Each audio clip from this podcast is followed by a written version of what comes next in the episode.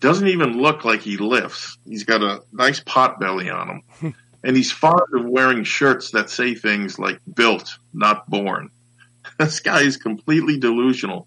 And it's reflected in his training because he moves very slowly between one exercise and the next. And those exercises are almost always tricep pushdowns, tricep kickbacks, uh, concentration curls, every little move, you know, cable crossovers, every little movement in the book. What this man needs, and what I would submit to you that virtually everyone needs that hasn't maxed their genetics out, is to take that time and energy and put it into compound lifts. Now, there's one other thing uh, in gyms today that has been kind of clouding this issue. I don't know what it's like at all gyms, but at my one of the two gyms that I go to, I would say 50% or more of the guys are probably using some performance enhancing drug, aka steroids. And I'll base that on the fact they tell me they're not exactly shy about it. The problem is this. Some of these guys actually have a fairly decent physique despite not working their legs at all and performing isolation movements for 95% of their training. Look, when you're on growth drugs, almost anything is going to help grow the muscle, including moving the weight from the weight stack or the tree to the barbell and back. All right. When you take the drugs away, out goes the safety net. What they will find out very quickly is that these workouts that feature almost entirely isolation movements don't do jack for building muscle. Now, I will say um, there are exceptions. There may be times when you use an isolation movement as a finishing exercise to flush blood into a muscle, but be under no illusion. Cable crossovers, flies, dumbbell concentration curls, tricep kickbacks. These things do not stimulate muscle tissue. Unless you have genetically maxed out everything that God gave you, I would say take that time and energy and put it into big compound lifts. That's that's about as succinct as I can make it. The only caveat I would offer is isolation movements can work after you've done all your heavy load lifting. So yeah kickbacks can work if your your triceps are already super fatigued from heavy work, and then you decide, okay, so what I'm going to do is I'm going to I'm going to really burn them out now. I'm going to go over to that rack. I'm going to lean over. I'm going to do them right because most people do kickbacks standing up. That's not doing anything for you, unless your upper body is horizontal. And, and, and and your arm, upper arm, is held against your upper body, which that means your upper arm is horizontal and you're literally forcing the tricep to straighten the elbow out horizontally, you're not doing kickbacks. You know, I see I see guys literally they're leaning forward 15 degrees and they're just swinging their arms. They go, "Oh man, I'm doing these kickbacks. Look at me, I'm doing." No, that's not a kickback. That's how baby yeah. bird, that's how baby birds learn how to learn how to fly. So so so you know, but yes, I think that these isolation movements have a place if in fact you do them after all the heavy lifting has been done. So I do agree with you there. I do agree with you there. Yeah. You know, when, when guys ask me, I'll generally offer this advice. If you have the time and energy, have at it.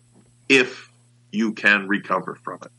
If you can, God bless you. Where, you know, when it comes to me, uh, I just keep things to the compounds and that's it. I don't train my arms at all, believe it or not. I don't. Wait, believe it or right, not, they they look it too. My arms do not look like they belong with the rest of my body, but I don't care. I don't. I don't have the time to train my arms. I'm not vain. So let's go ahead and answer uh, Marcus Magard's uh, question. I hope I pronounced that cro- properly. It's a good question too. He said, um, if you were in charge of a team of hockey, rugby, or another contact sport players, uh, that would be what, what would be your go-to protocol when concussion happens? rest, supplements, etc. And he said we should bring Lars Silverback Thornholm. I, I communicate with Lars regularly um, yeah. on the show, and, and, and we will do that. Okay, so what do you think? What would you do for concussion? And you know, you well, grapple. No. You grapple. There's concussion in jujitsu. Yep. So, so number one, I, I would look if you're dealing with a concussion, get prompt medical attention because you might think it's a concussion, but it might be something entirely different. like a okay? Yeah, I mean, I mean, it's like you know, can do rest and supplements help? Absolutely. Can you modify the training protocol? Absolutely. But look, when you're dealing with a head injury, it's not like a hangnail. I would say seek appropriate medical treatment, and then if they come back and say, you know what, yeah, you, your bell did get rung a little bit, you got a concussion, it's not a huge one. Now let's talk about um, things that have been proven to help. There's, I think, there's a pretty healthy body of literature on creatine being beneficial for head injuries. All right, so that would be your your supplementation uh, tip. Certainly, rest um, and modifying the athlete's training such that can minimize those things. So, look, concussions are serious business, uh, and especially if it's you know more than one you need look no further, right, than the NFL these days and, and wrestlers and other sports. To your point, jujitsu. I've never had a concussion, not that I know of, anyway. Have you? Not that I know of. I felt I felt nauseous after hitting my head a couple times um, when I was younger, and they say that's Right. like the primary. I think some people are able to function with concussions, and some people aren't. That's what I think happens. Yeah. And I guess it depends on the severity, the severity of the concussion too, right? Obviously, Right. You know, I, I can recall seeing stars uh, in the gym, and I can recall, and, I, and I've been put to sleep in jujitsu. You know, they cut the blood supply off to Yeah, the, The carotid arteries, artery. right? Right. Right. and and that's the nice choke. Um, and and believe it or not, that is, you know, that that doesn't hurt. It's just it'll incapacitate you. So, but that that's entirely different, right, than a concussion. Concussion is a high impact injury, and we just want to make sure there's nothing serious going on. Swelling on the brain is a big deal, you know, and it's not something that you want to look at and say, well, try a little creatine.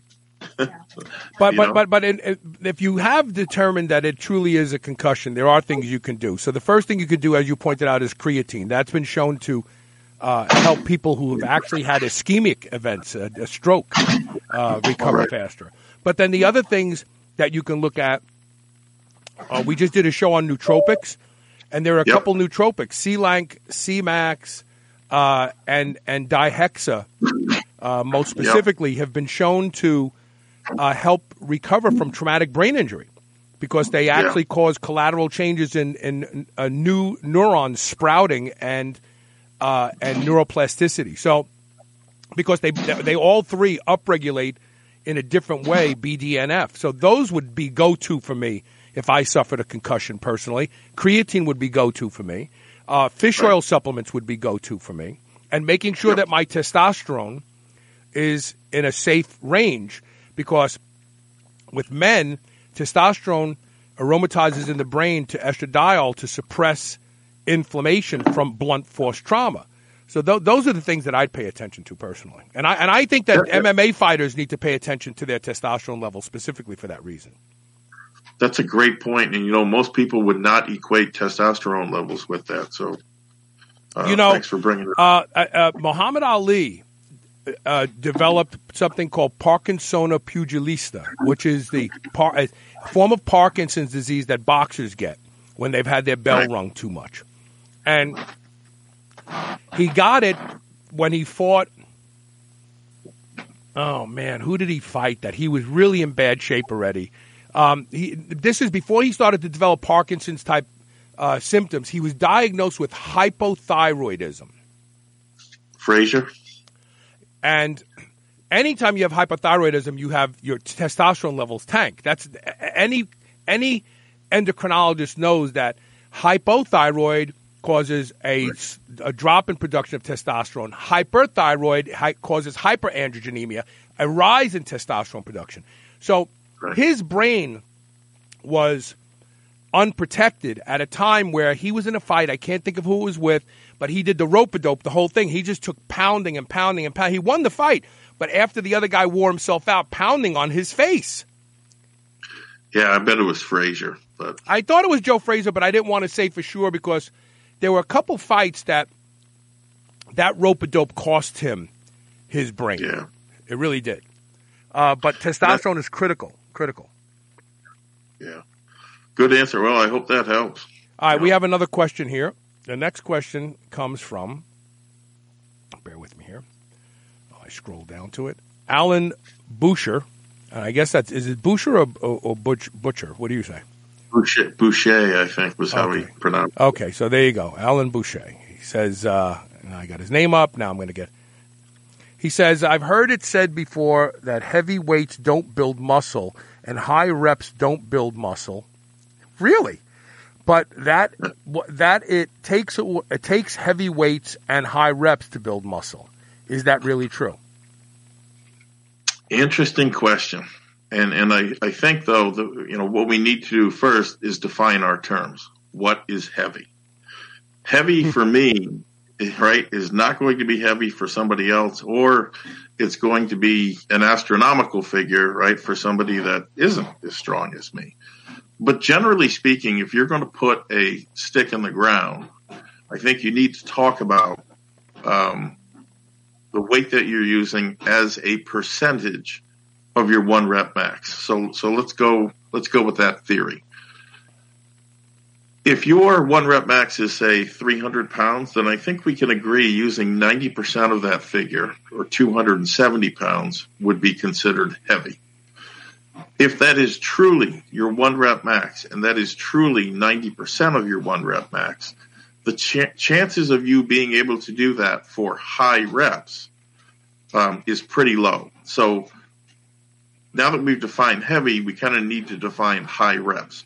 High reps to me are anywhere between 10 and 20. Okay. Now that may be because I train for strength and most of my work is done in the three to seven rep range, maybe. Um, but nobody is taking 90% of their one rep max and doing 20 repetitions. It just isn't, isn't possible unless, I don't know, maybe some genetic freaks can do it, but not me. What people I think are really saying when they say it takes heavy weight and high reps is that you need to be working extremely hard on money movements. And this gets back to my answer on the prior question. Big compound movements that over time constitute respectable, if not big numbers. And I'll give you an example. Uh, I went into the gym the other day and I deadlifted trap bar deadlift 320 pounds for 20 repetitions. 320 pounds to most people on the street would represent a, a lot of weight. And, and even some of the people in the gym would look at that and say, you know, that's a, a pretty good deadlift. Uh, for me, it's 20 rep work. And so that's a lot different. Again, getting back to my prior answer, than going on the cable crossover machine, you know, maybe using the whole stack and doing 20 repetitions. I don't care how much weight you use on the cable crossover machine. It's not going to stimulate much muscle growth. What they're really talking about, I think, are big lifts that work a lot of muscle mass, aka the squat or the deadlift, performed for repetitions above 10, and I would say upwards of 20. So we get again back to percentages. How much weight am I using as a percent of my one rep max? Well, 320 for 20 on the calculator that I, I use gives me a one rep max of 520 pounds. 320 pounds is roughly what, 60% of that? Mm-hmm. So, so really, if you're talking about high reps, you're, you're usually using somewhere in the neighborhood of 60, 65, maybe 70% uh, of your one rep max, and you're working it for anywhere between 15 and 20 repetitions. One other point that I'll make relative to this uh, question. If you're working at your limit, you you can only perform one, maybe two of these big movements for that much weight and that many repetitions. It is used, therefore, as a driver for gains in the rest of your movements. Whatever you do after that, either in that workout or the next, should be stronger as a result. Think about it. If you move your trap bar deadlift from 200 pounds for 20 to 300 for 20, you think you're going to be carrying more muscle mass? Absolutely. You're going to be stronger everywhere. So use it as a driver, but but see high reps and heavy weight for what it is. They're really talking about gut busting, gut wrenching work on big compound movements with as much weight as you can handle in those rep ranges. I agree. The next question Yeah. comes from Amanda Costello. She says, I've been training for around four years now and I really like what it's done for my body. But what do you think what do you think about how important diet is? Is it really eighty percent of how you look? Interesting question, and in particular, the last three words how you look. So I'm going to run through a couple scenarios. They're going to be extreme examples, but hopefully it gets my point across. So you can take someone that's eating the perfect diet, the perfect amount of calories, the perfect amount of protein, carbohydrates, fat, macronutrient ratios, water, etc., etc. But that person eating that perfect diet is laying on the couch. They, they are not going to stimulate muscle growth because they're not training. It's very simple. You can still eat that perfect diet. You're not growing muscle. Now, you might be able to lose some fat if that person is dieting. Um, now, let's take the other end of that spectrum. You can take someone who's training very intensely, and each workout is going to stimulate muscle growth. But they're not eating enough, or they're not eating enough protein. And consequently, what happens? They will not grow significant amounts of more muscle tissue. However, they will, in some cases, get stronger, primarily due to the central nervous system recruiting more muscle simultaneously, right, to contract simultaneously to lift greater weight. So what I'm trying to tell you is this. Um, given those two extreme examples, I believe training is at least 50% of the picture. Diet and rest are the other 50%, depending upon what you want, you know, how much percentage of each to attain. Now, there's also something, there's an old saying in this business, abs are made in the kitchen. And I would agree wholeheartedly with that. You can do all of the hanging leg raises, planks, crunches, whatever you want to for your midsection. You're never going to see your abs if you're eating a thousand calories above maintenance. Okay, it's that simple. So, from a cosmetic perspective, diet probably makes up more of a percentage than you know what what it typically does. From a strength perspective, it's not as much. Louie years ago, uh, Louie Simmons had a roundtable with his lifters about how important diet was, and of course they were at Bob Evans where they go for breakfast every morning, and Louis picks up the tabs. These men are the strongest in the world, and there were probably eight of them sitting around that table. Seven of them could not tell you how many grams of protein they ate every day. They could tell you they ate when they got hungry, and they ate a hell of a lot. And for their sport, which doesn't dictate that they need to look a certain way, only performance, that works for them. That same uh, attention or lack thereof to diet is going to bring down a bodybuilder whose primary objective is to look um, big, cut, symmetrical, etc., etc. So, long story short, I think for the general population, training is more important. It's at least fifty percent, and then diet and rest make up the the, the rest. I Your thoughts, concur. Carl? Yeah. I'm doing two things at one time here, so hold on a second. So I actually I actually have the server back up. So I was Oh, just good. testing it off camera, and in fact we can run commercials, uh, which we need to do right now. And when we come back, we have more questions, and we even have a question that was just uh, sent to me via F- Facebook Messenger from Al Reeves uh, in the UK. So here we go. We're going to take a quick commercial break. We'll be right back with more of the Blueprint Power Hour. If you post your questions on uh, our Facebook Live feed, we will answer your question. Stay tuned.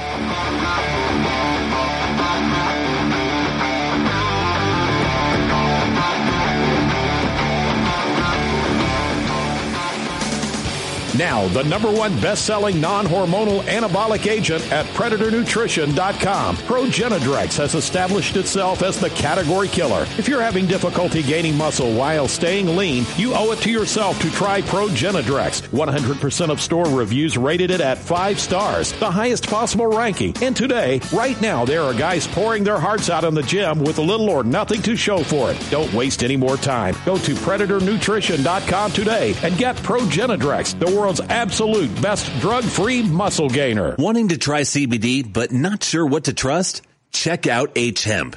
H like healthy, happy, honest. H Hemp CBD system makes it simple with one CBD tincture available in three great tasting flavors, a super powerful breath spray that GQ magazine named a top CBD product, and a topical CBD balm that is simply the bomb. Relax and feel better naturally with the H Hemp CBD system. Available at hemp.com. There are a few products that I believe in the way I believe in Can-C eye drops. I've been using Can-C for six months now, and the changes in my vision are nothing short of amazing. Wow, that's an old commercial. The truth is I've been using Can-C eye drops for 11 years now, and I credit Can-C eye drops as being the reason that I do not need reading glasses at 58 years old. Can-C eye drops improves the quality and health of your eyes indefinitely. That's why I both use and endorse Can-C eye drops. Go to wisechoicemedicine.com and learn about how Can-C eye drops can improve the health of your eyes and the quality of your vision today. Eat dessert again with the new 100% natural line of high protein, low carb Quest protein bars. I love lemon cream pie and strawberry cheesecake, but you can choose from chocolate peanut butter, coconut cashew, or cinnamon roll as well. No matter which one you try, you'll feel like you're eating dessert. But this is no ordinary dessert with 20 grams of high quality whey protein isolate, 17 grams of prebiotic fiber, and sweetened with stevia. These bars will make you feel like you're cheating, but you're not. Go to superhumanradio.com and click the Quest Protein Bar banner ad to learn more about these clean and delicious protein bars. Whether your goal is to build muscle or burn fat, you'll find everything you need at Redcon One. Need help getting a good night's sleep? Try Fade Out or the most popular pre-workout supplement on the market today, Total War. Sign up for their new transformation challenge and win $10,000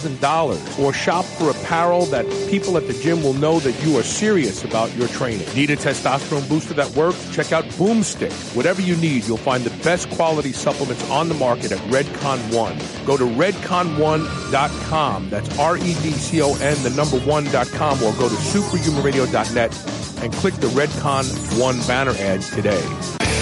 This is the Superhuman Channel, doing reps with the weight of the world.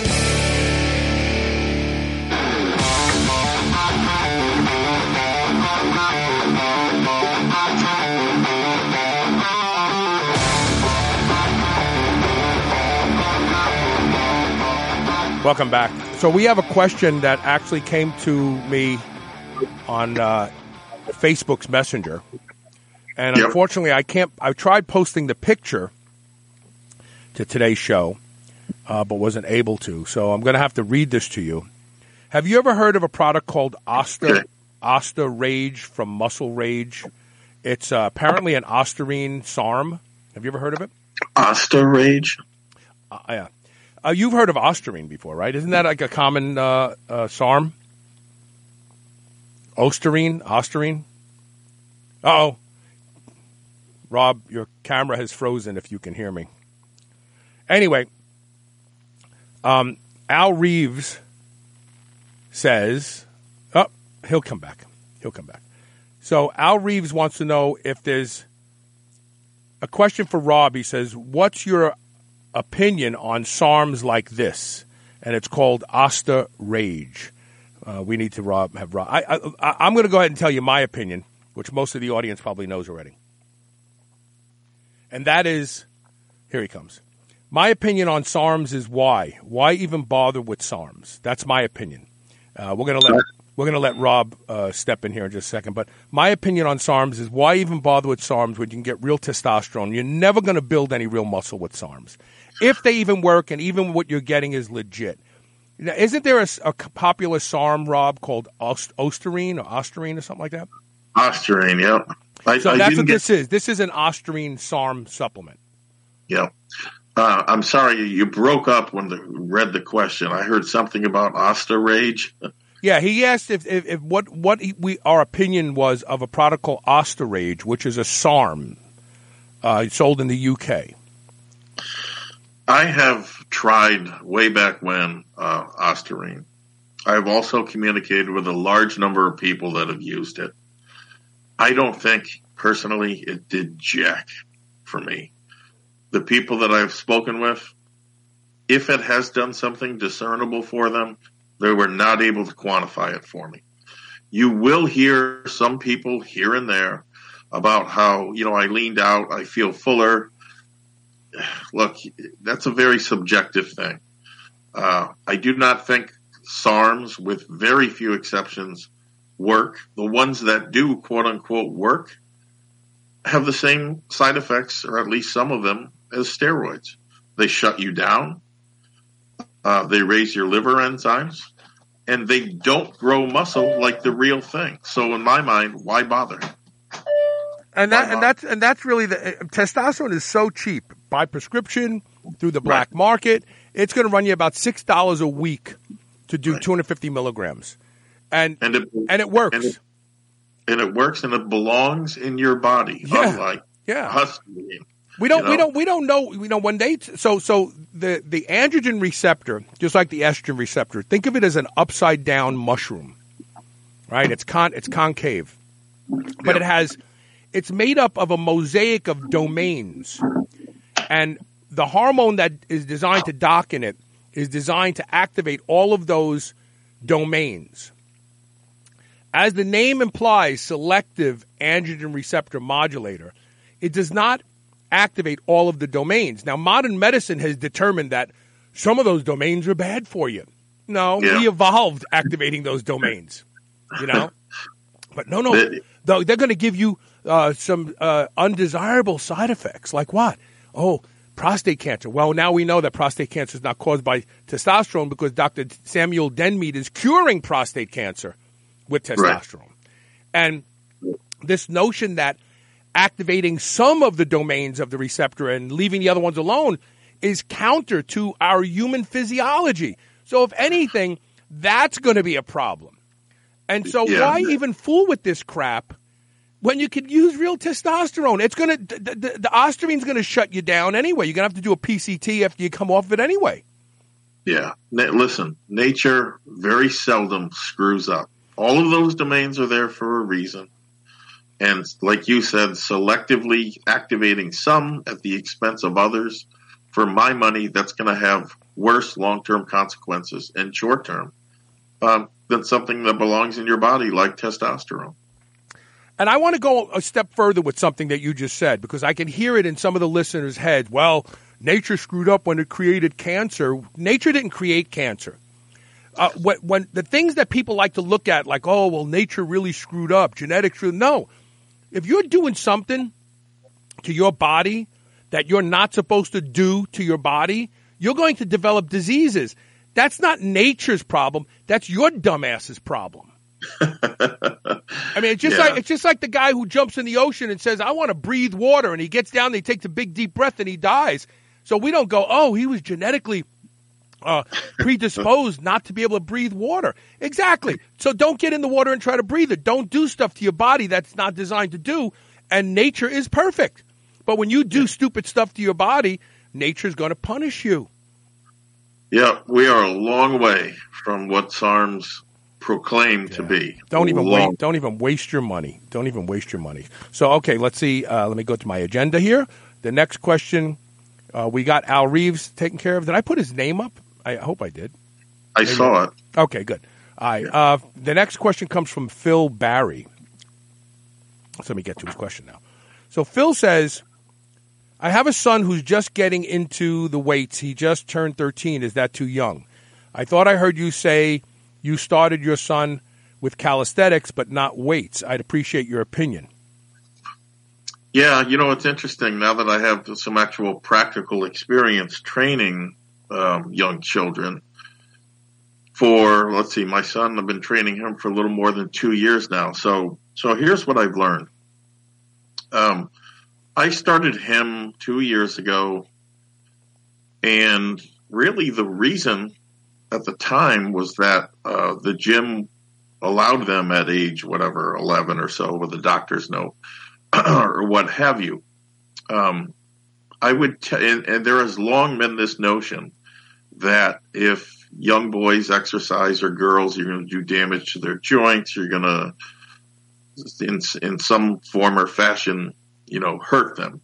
I don't believe that. As a matter of fact, if I had to do it over again, I would have started training him around uh, age seven to nine. And as I looked, I did some more research this weekend on this. The former Soviet teams were those these kids, and I do mean to say kids, were started at an extremely early age. Um, look, as long as you're not doing dumb things like having them trying to squat a lot of weight heavy the first time out of the gate, uh, there's a lot of upside to starting young.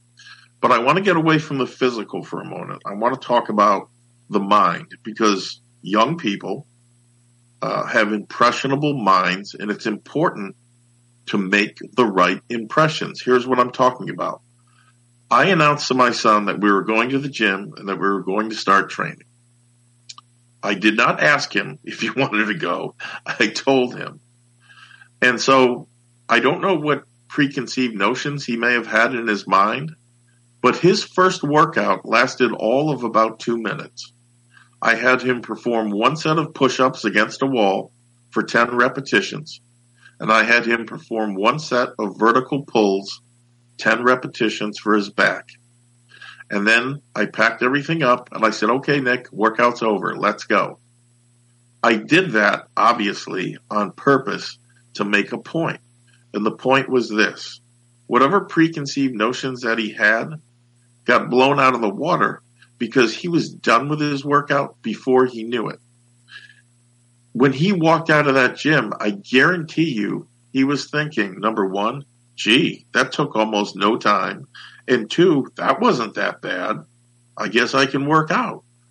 And so twice a week, every week, we go to the gym. And obviously, over time, you start to expand the volume and, and number of exercises that you're using. I would strongly encourage parents to um, start with calisthenics, body weight only exercise, not just because it's the most, most authentic form, I think, of exercise, not just because it is one of the safest, but also if you can't move your body weight around, then you have no business demonstrating your strength on external objects. A lot of people go, including myself, went about this all the wrong way when I started training. I would have done, if I had to do it over again, I would work on calisthenics until I was at the point where I could perform one arm push ups, handstand push ups, uh, 10 solid chin ups, you know, without kipping, body weight squats, etc., etc., before I ever tackled the weights. We are also starting to introduce weights, and the way I did that well, was in his body weight movement. So the other day, just as an example, he performed a one legged squat with 77 and a half pounds of added weight uh, in the form of a weight vest and also holding a dumbbell. And at the end of that workout, I walked with him into the back and I sat on sat on one end of the bench and he sat on the other end facing me. And I slid his logbook over to him and I said, Look, Nick, do you remember your very first workout for legs? We came to the gym and I had him perform 10 body weight squats with his hands on a bench to number one, assist him in balancing if he needed it, and number two, assist him in standing back up. I said, You perform one set of 10. Two years later, you're doing one legged body weight squats with 77 and a half pounds. I can't do that. Nobody in my gym can do that. Mm-hmm. And he's doing it with a pause, no less. The point I'm making is this. Once you build the habits of going to the gym and working hard, you need to show them every single workout that they are making progress. Look, you did five more pounds. You did one more rep. You did a more demanding version of the exercise. That is motivation and that is important because again, those young minds are very impressionable. You want to leave them with a high every time they leave the gym. He is very excited as to where this thing's going, right? I had him start trap bar deadlifts the other day. Just the bar, 20 repetitions. I said, now Nick, if you add five pounds a week, where are you going to be in 20 weeks? Hmm. 100 pounds, right? Where are you going to be 20 weeks after that? 200 pounds. Nick, you've still got 12 weeks left in the year. Dan's doing trap bar deadlifts with 300 plus pounds, 20 reps.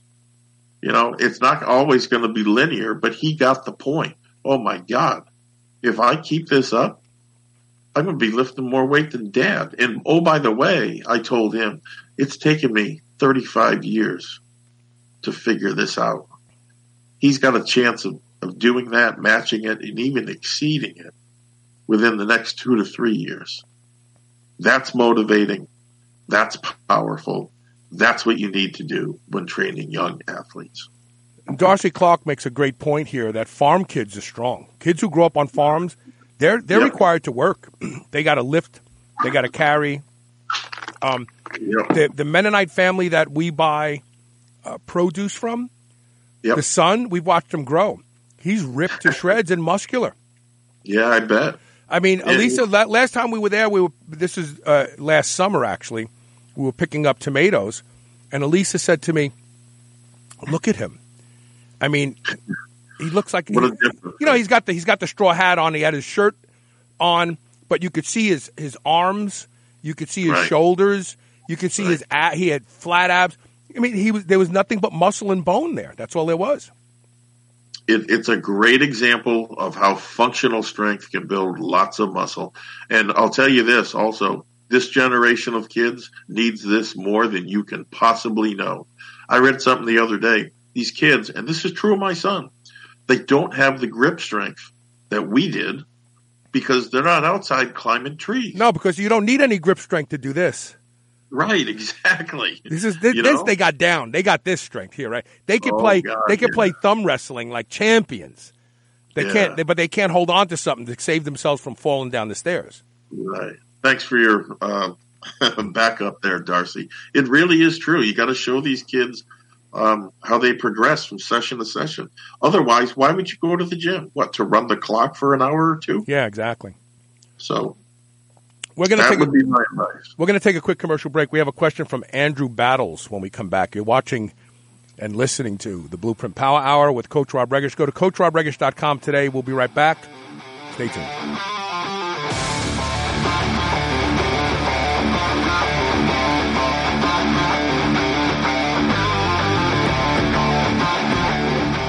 Ever feel like you want something crunchy? From the company that gave us the Quest protein bar, now comes the Quest high protein potato chips with 21 grams of high quality protein and only 5 grams of carbs and no artificial ingredients. Just like Quest bars, you'll feel like you're cheating, but you're not. Go to superhumanradio.com and click the Quest High Protein Potato Chip banner ad today and get ready to be satisfied. Thanks to Quest Nutrition, chips just aren't what they used to be. Are you looking for a better way to absorb the nutrients you know you need?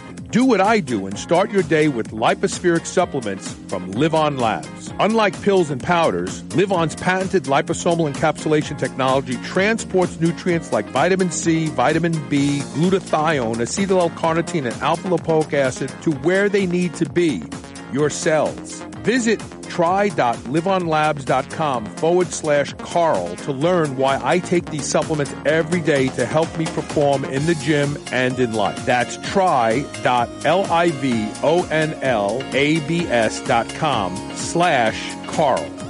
New Mass Pro Synthogen X2 just upped its own legendary game. To distance itself even further from the rest of the pack, Synthogen X2 now has double the key active ingredients. If you've ever wondered what steroid-like recovery feels like, Synthogen X2 delivers. See why others compare it favorably to powerful bodybuilding drugs at synthogen.com. Mass Pro Synthogen. When you train with it, you'll gain with it. Men and women, you've heard about hormone optimization. Do you feel like it's something you want to look into? RenewLifeRx.com is the place to start. Their doctors can help you with the solutions. RenewLifeRx.com has a simple process for lab work, consultation, and taking a deep dive into where your hormone levels can be improved. Superhuman Radio listeners get 30% off your initial lab work and consultation. Go to RenewLifeRx.com to schedule your no obligation phone consultation today. Feel younger, get in better shape, and be more productive at RenewLifeRx.com. Did you know that the U.S. Department of Health actually patented cannabinoids as antioxidants and neuroprotectants? So, clearly there is promise for CBD to help with a variety of issues. H-Hemp's U.S. grown CBD system is fully tested for purity and safety. For daily balance, H-Hemp has the best tasting CBD tinctures available. Their Super Breath Blast delivers near immediate relief and relaxation while on the go. And for your muscles, joints, and temples, the Magic Balm works wonders. Relax and feel better naturally with the H-Hemp CBD system from hemp.com. You're listening to the Superhuman Channel. We're ripped and we're ready.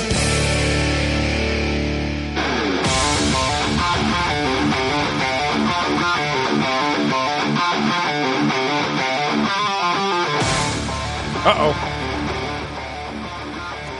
My own camera disappeared. That's bizarre. I can see it. I'm, I'm wondering if anybody else can see it too. That's okay. We'll just leave your mug up there for now. Great.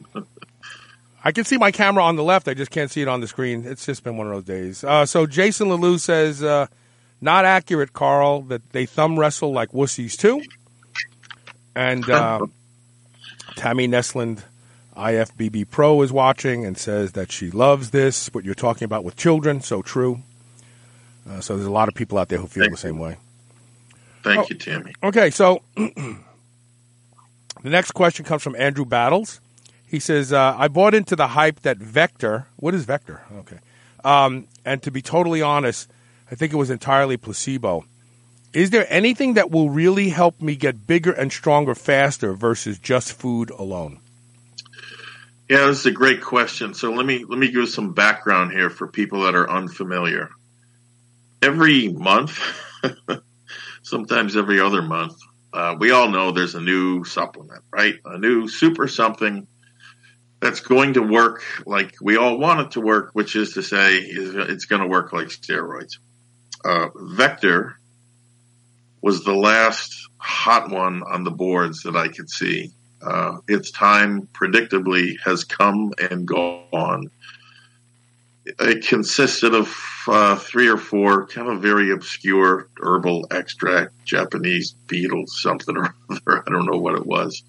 But suffice it to say, um, most people have, have learned that it's largely placebo. So the question the question comes up is there anything I can use that's going to grow muscle faster other than training hard, eating right, and getting a good night's sleep? And the answer to that question is a resounding yes. And I'll back that up with the fact that creatine monohydrate now has dozens, if not more, right, published studies showing people that use it gain muscle faster, get stronger, and in fact are healthier than those that don't use it. So what does that tell us? That tells us that it's possible that a natural legal product can accelerate muscle growth. So we know it's within the realm of possibility. It still doesn't work to the extent that we want it to, like uh, testosterone and dianabol and Deca-Durabolin and everything else. But But those do work. Exactly. Exactly. So they work. So I, this is actually very interesting because I was listening to a podcast that uh, Rick Bruner, who long ago was the CEO of Atletica, they came out with some of the most, I would say, innovative for the time formulas um, that, that are still cutting edge today. He was the first to come out with a Rhaponticum carthamoides extract, ecdysterone. Uh, the product name was Retabol. He was the first to do a low molecular weight uh, um, protein, you know, for intra workout use. It tasted like dog vomit, and to his credit, he told you that up front. But man, in fact, the bottle said the flavor was dog vomit, right? Yeah, I mean, he, he he laid it out there, man. It was it was actually really cool for the time. Um, so so the possibility is there. We need to break this down, though. I think into two areas. Number one, hormones, testosterone, and associated growth agents, and let's just for the time being assume those are legal, and everything else. And so Rick Bruner's point was um, the degree to which you grow muscle and the rate at which you grow muscle is not entirely mediated by the former, meaning testosterone binding to the steroid receptor, DNA transcription, the message to the cell nucleus to turn on protein machinery.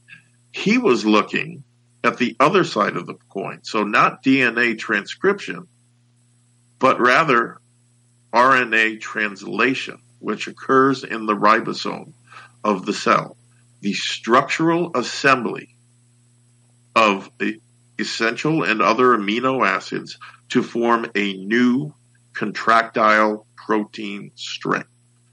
He was looking at accelerating that process and how to go about it. For my money, he succeeded better than anybody else has before or since. And he did it by bringing a pretty novel array of not just supplements, but also training, loading and deloading in the context of not like pure strength training, loading patterns, but more so for muscle growth. So he would have blocks of periods that lasted, let's say, 10 days that were extreme loading, way up here in the total tonnage liberal use of adaptogens like ecdysterone and intra workout amino acid formulas, and then periods, longer periods of anywhere from 12 to 21 days of kind of uh, deloading, and then boom, back up again. He really made this a science. So we get to food. Food is unquestionably the most anabolic substance you can put in your body. And and, and I just want to make a comment here because uh, Coach Wade Johnson is watching, and pizza works best. He, and you know what? Now people will laugh at that statement, but it is hundred percent accurate, and I'm I'm going to tell you why. You show me the guy that's getting four thousand calories a day and liberal amounts of pizza and maybe two hundred grams of protein and I'll show you a guy every time that has more muscle and is stronger than a guy that's eating no pizza, 2,000 calories a day, and three or 400 grams of protein a day. Interesting. And his other his other comment was about his son Wes, who I, I witnessed. I want to say Wes was well, he was a very young teenager. I think he squatted like six or seven hundred pounds back then. Uh, so um, he was always very strong, but that's because uh, Wade started him at a very very early age. I had two sayings, and I think anybody that's interested in muscle needs to remember these. Number one, calories are our friends, they are not the enemy. And number two, calories in and of themselves are anabolic. And there are actually studies showing that in lieu of no training and just overfeeding, um, these people actually made some gains. Now, I don't know if that was because they were training before and they were just it was seen as a deload. But look, nobody ever got bigger or stronger eating like a bird. It's that simple. You might not like the fact that you can't see your abs. You might not like the fact that you're holding more water than you normally do, but you will never achieve your potential in terms of building lean body mass if you have not overfed. It's that simple. So I would tell you this calories are king. Unless you're eating 20 times your body weight in calories, you are shortchanging yourself. And yes, there are certain things you can use to accelerate that process. The herb Anacyclus pyrethrum increases your appetite. There's no question about it, and it helps store carbs as glycogen um, rather than being de- um, um, deposited as fat. Creatine obviously helps. It's going to hitch a ride with insulin, okay, from all those carbs that you're eating. A smidgen of disodium phosphate or a few shakes of the shaker on your food is also beneficial because creatine transport to the muscle cell is more dependent on sodium to cross that gradient than even insulin. If you're eating enough and you're using both, you'll have both working for you. Um, R, the R isomer of alpha lipoic acid will also help you uh, in terms of glucose disposal and jamming more creatine into the cell. And personally, I feel that adaptogens like Rhaponticum carthamoides um, and other things like orotic acid that increase nucleotides and the amount of RNA uh, that's necessary to grow new muscle, all of those things can be very beneficial. You will never know your potential though until you're eating 4,000 calories a day. And if you need to eat a pizza a day to get there, do it. And I'm not kidding. Marcus um, Magard has another question. He said, "What's your opinion on Humanofort?" I don't think I know what Humanofort is. Humanofort, if I recall correctly, was uh, chicken embryo extract, and I don't know what they were standardizing it for. Follistatin, maybe for the for the uh, myostatin angle uh, or or other growth factors. Look, it's been on the market for a long time. Some people find value in it, but the reality is nobody that I know has ever come to me and said, "Hey, I, I put on a ton of muscle with Humanofort." So that would be my two cents. You know, um, if you eat fertilized chicken eggs, if you get your your eggs from a farmer who has a rooster, and Yep. you eat fertilized chicken eggs, you are getting a lot of follistatin in the egg yolk. Right, and that's uh, you don't you don't need to spend a lot of money on fancy supplements. Uh, Right. Vince Gironda knew this. He didn't know it was follistatin, but he knew that fertilized chicken eggs put more muscle on guys than regular Yep. store bought eggs. Yep. I'll tell you, if you live next to a farm and you can get uh, raw milk, unpasteurized milk, and, the, and those farm fresh eggs, you have access to some growth agents that other people don't. And I'm 100% sincere about that. It's true. All right. The, the, the, one more question before we go to the blueprint tip of the day comes from Ricky Brown. Excuse me. So Ricky says um, that was an interesting discussion last week about steroids. What I'm wondering is if the side effects are really that bad. I read so many conflicting stories. One says they're way overblown. Then Dallas McCarver drops dead, and autopsy wasn't pretty. I got I got to jump on that one. what determines if you have terrible sides or not? Dallas McCarver died not of steroids. Two things: asphyxiation, and he had a he had a, a heart problem that was congenital that other people in his family have. See, this is the problem. This is what's going to happen to me someday.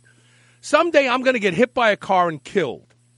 And people are going to remember all of my admissions about using anabolic steroids. They're going to say, oh, he Carl Lanore died. He must have died of anabolic steroids.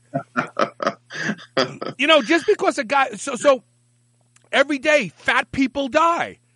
Nobody ever Yeah. says they died because they were fat. No, it was a heart attack. It was a kidney failure. It was, yeah, I mean, we have to stop broad stroke painting people's deaths and saying, oh, it was because of this when there's no evidence that it was that. No one has ever died from steroid use. No. And, and don't tell me 10 years later they developed a heart problem because it could have been the clenbuterol that they used that did it. Most likely.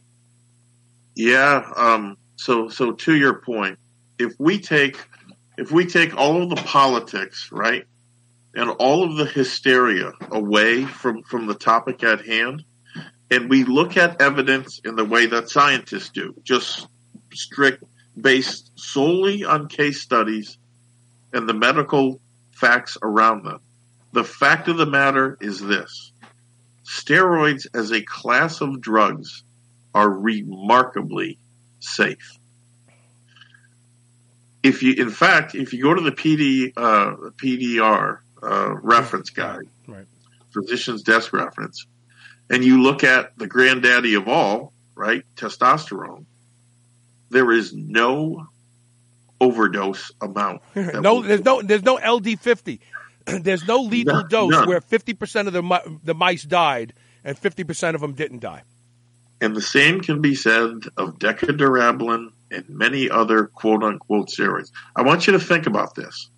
If I went out and I got a liter full of testosterone and I injected that entire liter today, And and wait wait because I know Yeah. people are going to say, oh, you're going to get an abscess, and you did it in multiple mu- spots and uh, you Right. spread it out around your body. You didn't put a liter into your glute and die of an abscess. Okay, good. right? The the fact is there is no overdose threshold that's going to kill you. All right? That's number one. Number two, um, like a lot of other things in life, it depends. And what do, what do I mean by that? Well, if you take someone um, that has pre-existing heart disease and pre-existing high blood pressure and compromised kidney function and psychiatric issues, and then you load them up on uh, Tren and A bombs, then yes, I imagine you might have some issues. Okay. However, to take someone without any of those issues, using the same Tren and A bombs, they will likely not have any of those same issues. Now, again, if you take someone that takes copious amounts of drugs, never comes off over a period of 30, 40 years. Yeah, they're going to have problems. They're going to have problems. Right. He's going to have problems. But, but, But but there's guys out there that have been on HRT for 15, 20 years. They have no problem. So, what you're to your point, there is reckless use of a bottle of water. A girl died in California drinking an entire gallon of water in under three minutes to win her son an Xbox. The radio station was fined. The DJs were fired because she died of something called hyponatremia. So, does that mean that drinking water is associated with death? Well, I guess if you do it in a stupid manner, yeah. You know, the the other thing, and I want to I want to answer your question respectfully. When we talk about side effects in anabolic steroid use, we're not talking about the things that shorten life. We're talking about the uncomfortable feeling of being on all these drugs. You have to understand that very powerful androgens like trenbolone, um, something I'm fooling around with right now, uh, nandrolone phenylpropionate. I'm actually playing around with it. I've been playing around with it for the past couple weeks. Um, these androgens are very powerful, and they have an excitatory effect on the body. And some people's blood pressure goes up, and some people's doesn't. Some people's heart rate speeds up, and some people's doesn't. Some people get terrible night sweats, and some people don't. So, to your point, the real issue is what dosages can you tolerate? And pro bodybuilders tend to be of the ilk where they can tolerate six grams a week, seven grams a week of combined oral and oils and, and sleep good at night and feel fine and be oblivious and their blood pressure doesn't go up and they don't have any untoward effects that make them feel horrible when a guy like me could do those i'd feel horrible. I'd feel sick all the time. I'd so those side effects that we talk about when we talk about performance enhancing drug use have more to uh, play a role in metabolic processes like heart rate and blood pressure water retention uh, those type of things and the difficult and uncomfortable feeling of living with those. Now if if steroids caused death, we would be surrounded by death because according to boy, I can't think of his name now, but according to a study that we talked about on my show 7 years ago about performance enhancing drugs and who's actually using them. He's got a strong German last name. I wish I could think of it. The uh, there is a- an estimated average. This is not HRT people now there's an estimated average at, at any given time in the United States. Are you ready for this? Are you ready, really ready for this? There are like 3 million men on a steroid cycle at any given time. Now, think about that for a second. If steroids equals death, if steroids equals heart attacks, if steroids equals all of these death uh, type diseases, wouldn't you think that at least ten thousand, uh, uh, you know, a year would die from direct from anabolic steroid use? I mean, we can we know four hundred thousand people a year in the United States alone die from complications due to smoking cigarettes. Yep. Like, shouldn't we have some number where we could point at and go, "Wow, all these guys died from steroids. Here's why: the steroids caused their heart to beat so fast they just died." Everybody's doing. So when we look at these things, you gotta you gotta use critical thinking. Say, wow, if steroids cause death, where are all the dead people? Yeah, let me. I'll, I'll say this. I'll leave you with this last classic example, talking about dangers of steroids.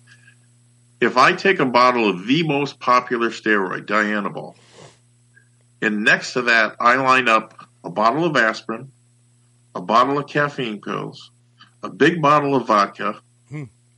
and a and a, a box of nicotine patches. And I said to you, which one could you swallow the entire bottle of right now and be absolutely certain you wouldn't die? I'd pick the D-bol, and so would any good doctor. At most, you would might have an upset stomach and you might get a little flushed and itchy. The aspirin, forget it. You burn a hole in your stomach and die. The caffeine, the nicotine, forget it. You'll overdose, death. Drink enough vodka, we know where that goes every year too. Those are the relative dangers. those are also things that you're not going to hear the media discuss, despite the fact that they're reality, because it doesn't suit the agenda. And and to Darcy Clark's uh, point here, these are all most of these are naturally occurring in our body. Okay, Nandrolone phenylpropionate, not so much. Trenbolone enanthate, not so much. But they are derivatives of testosterone. Um, having too little in your body could cause death.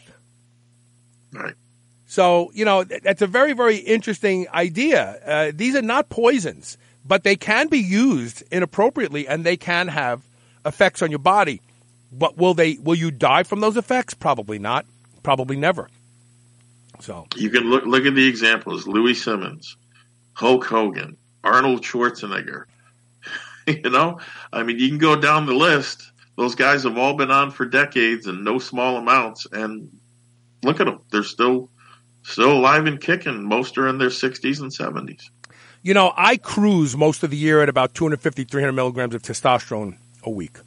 Mm-hmm. Uh, but then, as I'm I'm getting ready now to get serious again, and I'm I'm walking. I'm going to be walking more than anything else. I'm only going to be training two, three days a week with weights, and the rest of the time I'm going to be walking. Um, but I've been so so. My current cycle, my current HRT, whatever you want to call it, the, all these semantics. People use, oh well, I'm on HRT, and and they're like 20 years old. No, no you're not HRT. um, but what I'm using right now is uh, 400 milligrams of testosterone uh, cypionate, uh, 200 milligrams of, of masteron enanthate. And I just added uh, 50 milligrams a day of, uh, of uh, uh, it's called durabolin, actually. It's, it's the, the precursor to Deca-Durabolin, but it's, uh, it's a nandrolone phenylpropionate. I'm already seeing my body get leaner, and I haven't changed anything. Um, wow. That's the nandrolone. The nandrolone if you take it in low enough doses, um, you don't get any side effects from it. Some people who take very high doses tend to say that it's akin to tren. I believe that there's low doses of tren that are effective in HRT. I think maybe uh, 10 or 15 milligrams a week of tren enanthate uh, could actually be a powerful additive to testosterone, better than DECA. Uh, DECA has some worrisome side effects, like uh, uh, crushes your libido. Uh, you de- develop erectile dysfunction. Ang- that's all tied to anxiety. Um, yeah. Uh, uh, nandrolone tends to increase anxiety levels in men. Uh, that's why I'm taking very low doses of this clear, fast clearing one. Um, but you know, uh, I couldn't take a lot of tren. Uh, a lot of tren gave me unwanted effects. I didn't feel good. I always felt like I was on the verge of getting sick. It was like that 1AD stuff 1AD made me to feel the same exact way. I always felt like I was about to get sick when I used 1AD. And don't Yeah. and don't don't think 1AD wasn't a legit anabolic steroid just because it was over the counter because it was. Yeah, I think it was intrinsically active too. I don't think it necessarily Yes. needed to convert. Yes, yes, that No. was the big secret. Uh, but anyway, you know, we're going to be talking about anabolic steroids for another 30 or 40 years only because we're not allowed to truly study them the way we want to study them uh, because it's considered reckless and, and, and dangerous, and also those drugs are not supposed to be used in those doses. Uh, but they'll, they'll load you up with SARMs all day long and write a study about it. Jesus. We're going to take our last commercial break. When we come back, we have the blueprint tip of the day. Stay with us. We'll be right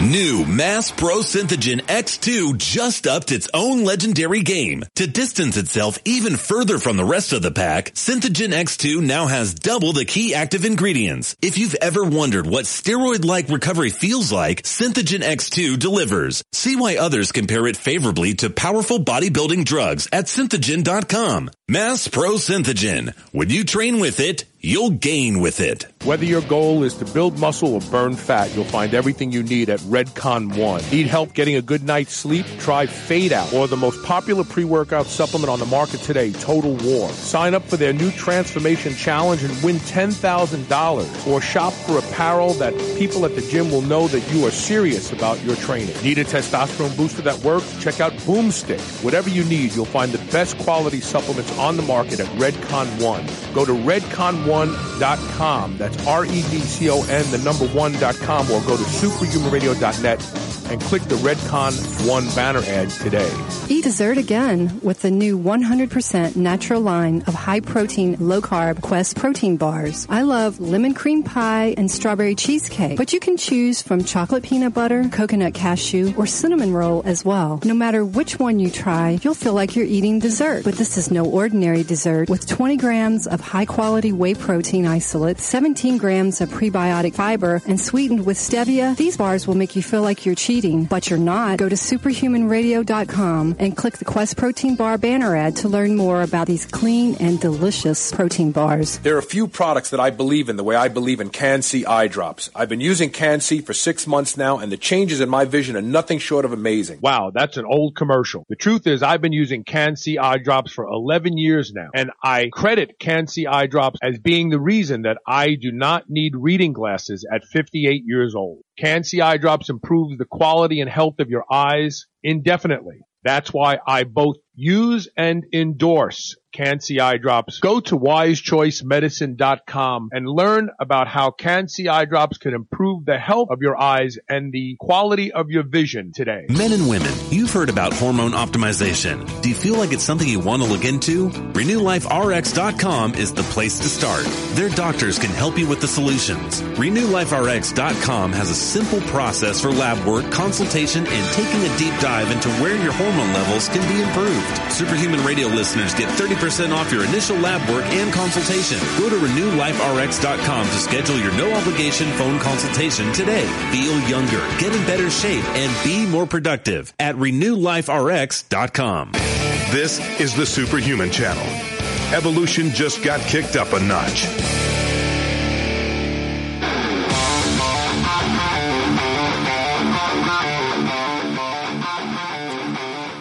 So, Rob, I, I got to post this up here for a second. So, eight years ago, I came out with this idea for a T-shirt.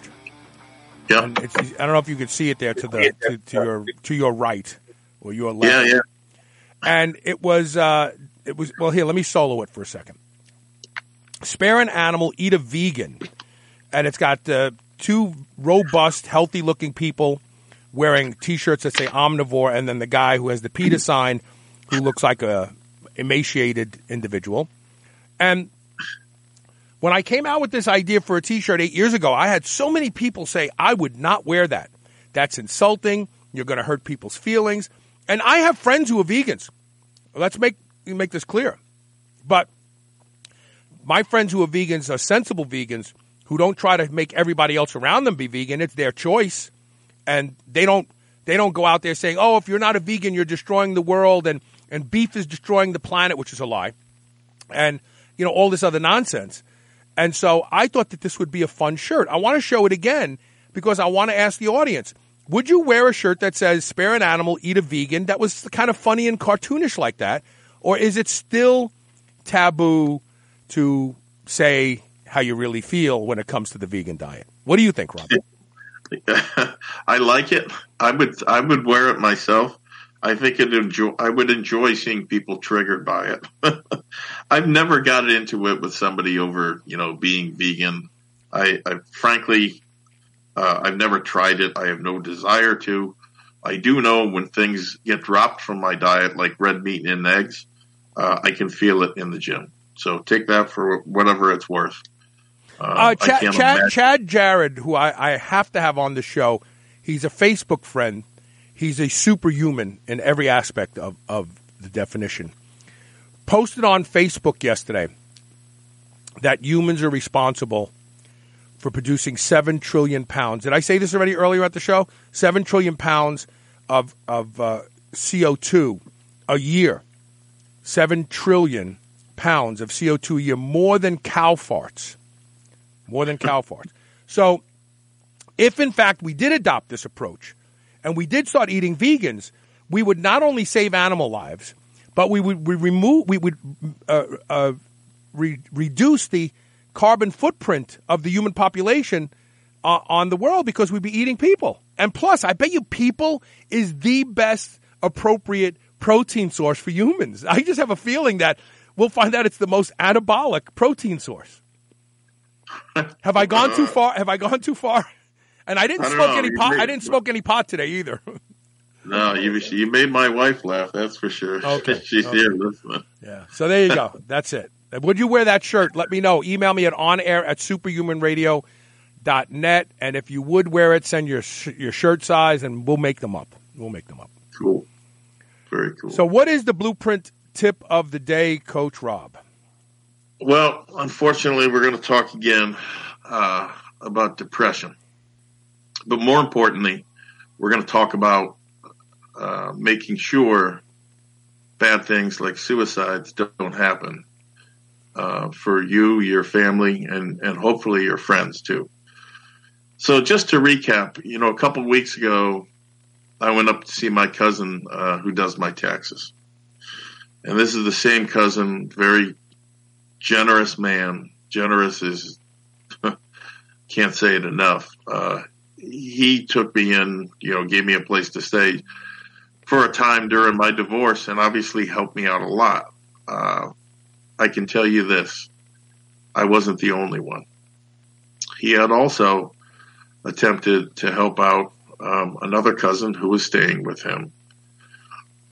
But unfortunate, and he was suffering from depression. Unfortunately, uh, he never showed up to work one Monday morning and he worked in a hardware store for decades. The owners, by all accounts, considered him family, and even the customers were coming in, some of them crying when they heard that he was missing. So um, they looked for his cell phone, which they found in his house. He left it there. His car was also parked at the house. So, as far as anyone knew, he was on foot. And According to the papers, uh, there was an intensive door to door search made over the neighborhood. A state police tracking dog was called in, even a state police helicopter. Now, what the papers didn't report was that he left a note, which basically said he had made decisions in his life, bad decisions that couldn't be undone. Uh, and you know how the rest of those notes go. The next thing I heard was that he was sighted by someone walking down a street at 2:30 a.m. with no shoes. This is on a night up here in the Northeast when it was 17 degrees out. Unfortunately, um, someone found him dead in a barn, not 50 yards from my cousin's house where he was staying. This is the same barn that I had my home gym in when I lived there. I still have parts of my power rack there. Um, and so my cousin also owns different real estate pieces of real estate that he rents out. And he, so he has a hand, I mean, he's 85 years old. He's a machine, but you know, obviously 85, he has a handyman. He went in there to retrieve a table to help furnish one of these places a couple days ago and found him. So Patrick lost his battle with depression, unfortunately. And as I stated last week, it can't be undone. There are decisions everybody everybody makes bad decisions. Unless somebody's dead, you can do something about those decisions. Unfortunately, in this case now, somebody is dead, and there's no bringing them back. And as I stated last week, if you think, you know, by killing yourself, you're going to end the pain, think again because the pain just gets magnified and it gets passed on to all your friends and family. And unfortunately, I have seen how that goes and God help you if you have that experience in your family. So let's talk now about how to make sure that doesn't happen. I had my son with me here Sunday as I got that news. And so for father son talk time, I had to broach this topic, which obviously is not an easy one to discuss. But he's 13 years old. He's not a little kid. He understands. It is an issue for whatever reason in my family. I've had my issues with depression. Um, and when that's the case, I think you have a responsibility, especially if you have young children, to talk about it. Right? So we talked about what depression was and what it wasn't. I explained to Nicholas that just like everybody else, you're going to have bad days. You're going to be sad. That's normal. What is not normal is being sad for weeks and months and months. And in particular, and you said this last week, and I'm glad you did. What is not normal is not having any hope. Okay? Especially for a young person. Not having hope feeds into this nonsense that depression will magnify whatever problems you have, that they are insurmountable and nothing can be done.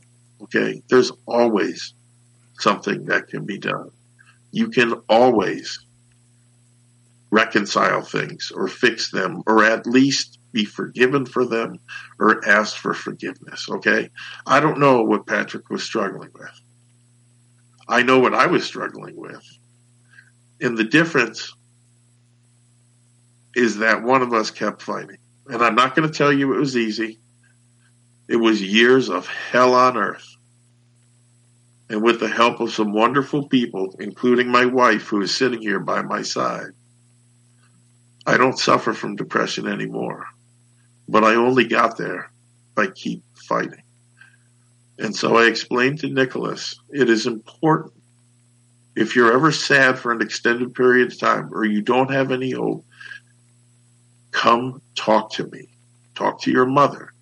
Talk to someone, talk to anyone, because there is real help and real hope from people suffering from depression. If it's if it's if it if depression is in you or it's around you or friends or family are struggling with it, you need to talk about it. Do not sweep this stuff under the rug. Do not be ashamed about it. Talk about it and help someone. There's always resources to get help. Always. So that's my two CCs on the issue. Unfortunately, um, he's gone. There's nothing any of us can do to bring him back. But as I saw it, there was something I could do to make sure this never happens, at least with my son. Uh, and that, that was a scary conversation to have to be totally honest. You know, I've thought about suicide. Everybody has. I, I was just going to say, and I, I'm sure that everybody listening to this has thought about it. To what extent do you think about it? I think is really the definitive factor between people who are at the precipice and, and who aren't. Everybody's thought about suicide. Some people think of it inquisitively, like what would it feel like? Um, I've done I've done a lot of thinking about death over the past couple years, but not the way you think about death. I actually think that addressing my own death has had has made my life fuller. It's made my life more important to me. Um, I've actually imagined dying the way my father died on that bed. What is it going to feel like? This is it. Like the the world is going to close in on you. There's nothing you can do. You can't get out of this. This is not something you can change. You're checking out. And when you realize it's kind of like snow day. You know, snow day, if you have children, you watch the news in the morning, all the schools are closed. Uh, nobody can make it into work. Everybody stays home. It's like snow day. You just you can't be frustrated that you had to get to the bank that day to make your mortgage payment. Yeah. The bank is closed. You can't be upset because your kid worked all night on this project and not, that now isn't going to get to deliver it today. You you just have to kind of sit back and go, oh, there's nothing I can do. It's snow day. I, I'm stuck. There's nothing I can do except go with the flow. And that's Yeah, what death is. That's what death is going to be like. So you need to think about it now.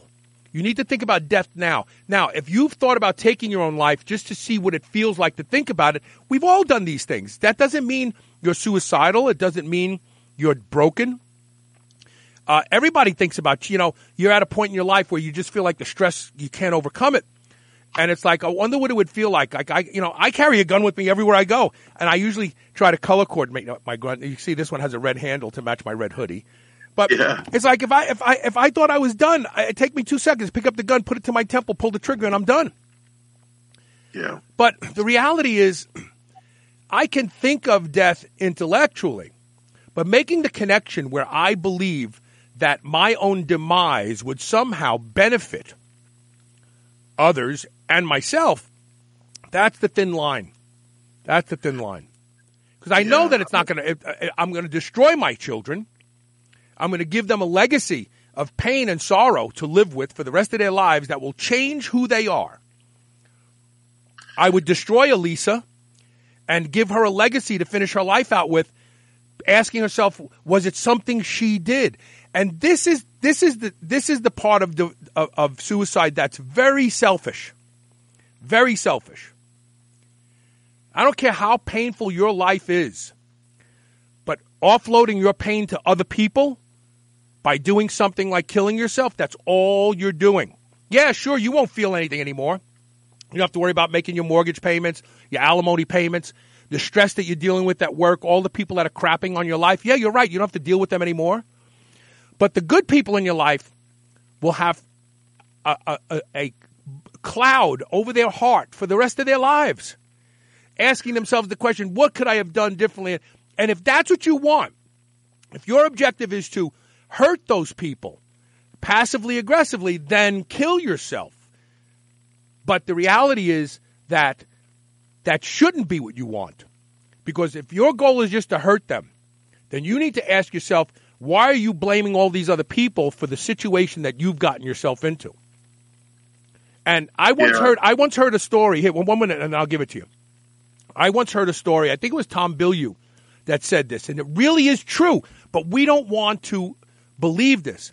If you're sitting in a building and that building gets hit by a plane, it was still your fault because you were in that building by your own choice at that moment in time. No one put you in that building and said, "Sit here until this plane comes and hits you."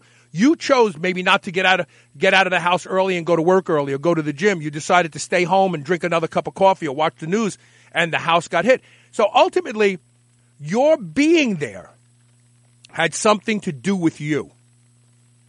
And so when you realize that, then you can free all those other people out there that you want to blame for your sadness and own it yourself.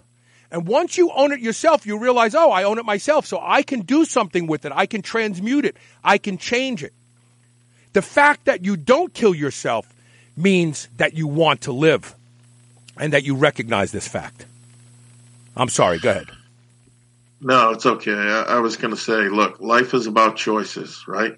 And, and you know how the old saying goes it's not how many times you get knocked down, it's how many times you get back up.